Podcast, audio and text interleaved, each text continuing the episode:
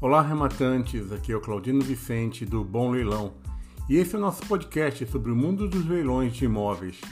Esse é o nosso sexto episódio e eu estou feliz por ter você aqui com a gente. Como sempre, vamos falar por aqui sobre leilões de imóveis, como um ser um rematante de sucesso, o mercado de imóveis e tudo que for interessante para você que já é ou quer se tornar um arrematante. Hoje Vamos falar sobre estratégias para que você possa arrematar o imóvel mesmo não tendo muito dinheiro.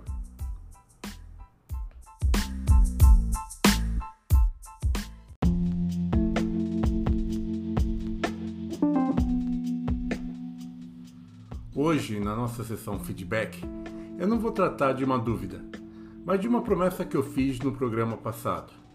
Eu disse que iria lançar o meu curso sobre como se tornar um arrematante de sucesso e que vocês, ouvintes do podcast e seguidores das nossas redes sociais, iriam ter uma surpresa. Pois esse momento chegou. Eu lancei junto com a Hotmart o treinamento Arrematantes de Sucesso e preparamos uma promoção toda especial para vocês, nossos apoiadores um cupom de desconto que vai estar valendo por 7 dias, contando do lançamento deste episódio, quinta-feira, 23 de junho de 2022.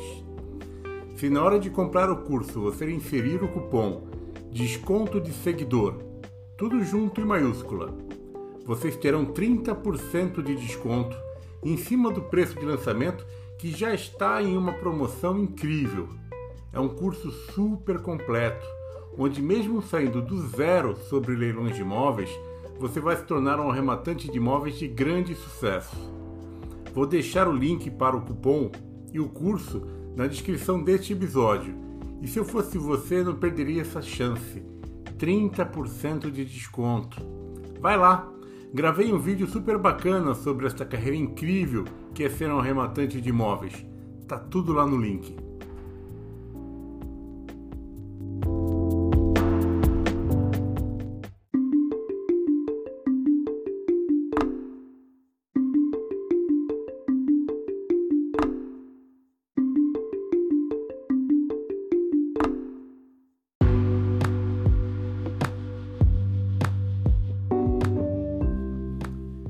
E vamos para o quadro Perguntas Inteligentes com respostas nem tanto. Hoje trago a pergunta da Júlia Petrin, que mandou uma direct pelo Instagram do Bom Leilão. A Júlia quer saber o seguinte: qual a diferença entre auto de arrematação e carta de arrematação? Oi, Júlia. A sua dúvida é bem comum porque esses termos podem parecer muito parecidos, mas são coisas bem diferentes.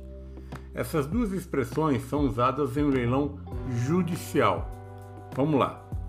O auto de arrematação é um documento que, depois de assinado pelo juiz do processo, torna a arrematação acabada e retratável.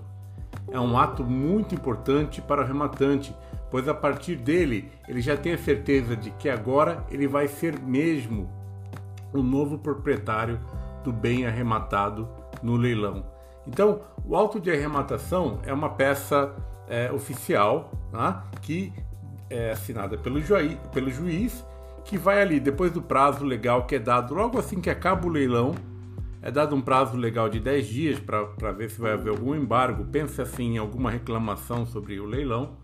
Passados esses 10 dias, assim que o juiz assinar esse auto, a arrematação é irretratável. Então, não há de se falar e se alguma possibilidade de se voltar atrás. Já a carta de arrematação é o documento oficial ao qual o juiz ordena que o oficial do cartório de registro de imóveis faça a transferência do bem para o seu nome na matrícula do imóvel. É aquele ato importante e oficial, afinal, pela legislação brasileira, só é dono do bem quem está averbado na matrícula como proprietário. Então é justamente aquele documento oficial que você vai levar até o cartório de registro de imóveis com aquela ordem do juiz dizendo: olha, este imóvel aqui foi arrematado no leilão assim assado e agora pertence a Júlia. Pode passar na matrícula a propriedade para o nome dela. Tá ok? Então é isso. São dois instrumentos do leilão judicial: o auto de arrematação e a carta de arrematação. Júlia, espero ter te ajudado com essa sua dúvida.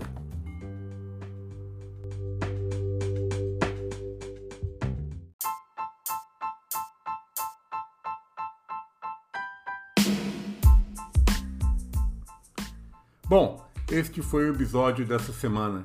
Espero que vocês tenham gostado. Se sim, que comentem e, se puderem, compartilhem nas suas redes sociais.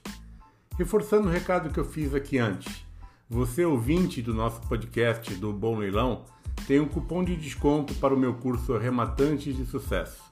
Coloquei toda a minha experiência de mais de 15 anos como arrematante e advogado neste curso para te deixar pronto para você ter muito sucesso na carreira de arrematante de imóveis em leilões.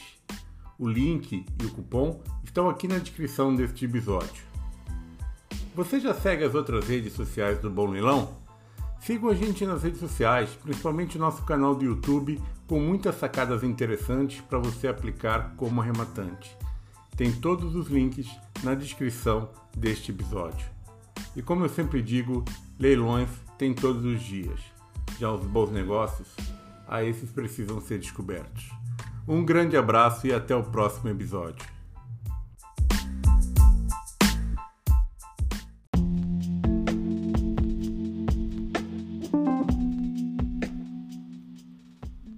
Eu acho muito interessante o nosso tema principal deste episódio.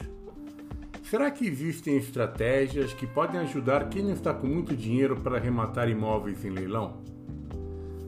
Você está por aí doido para arrematar talvez o seu primeiro imóvel. Está se acostumando a identificar oportunidades no site dos leiloeiros, cheio de vontade de dar lances em um leilão, mas. Pois é, muitos arrematantes param neste mas. E não deveriam. Vamos lá.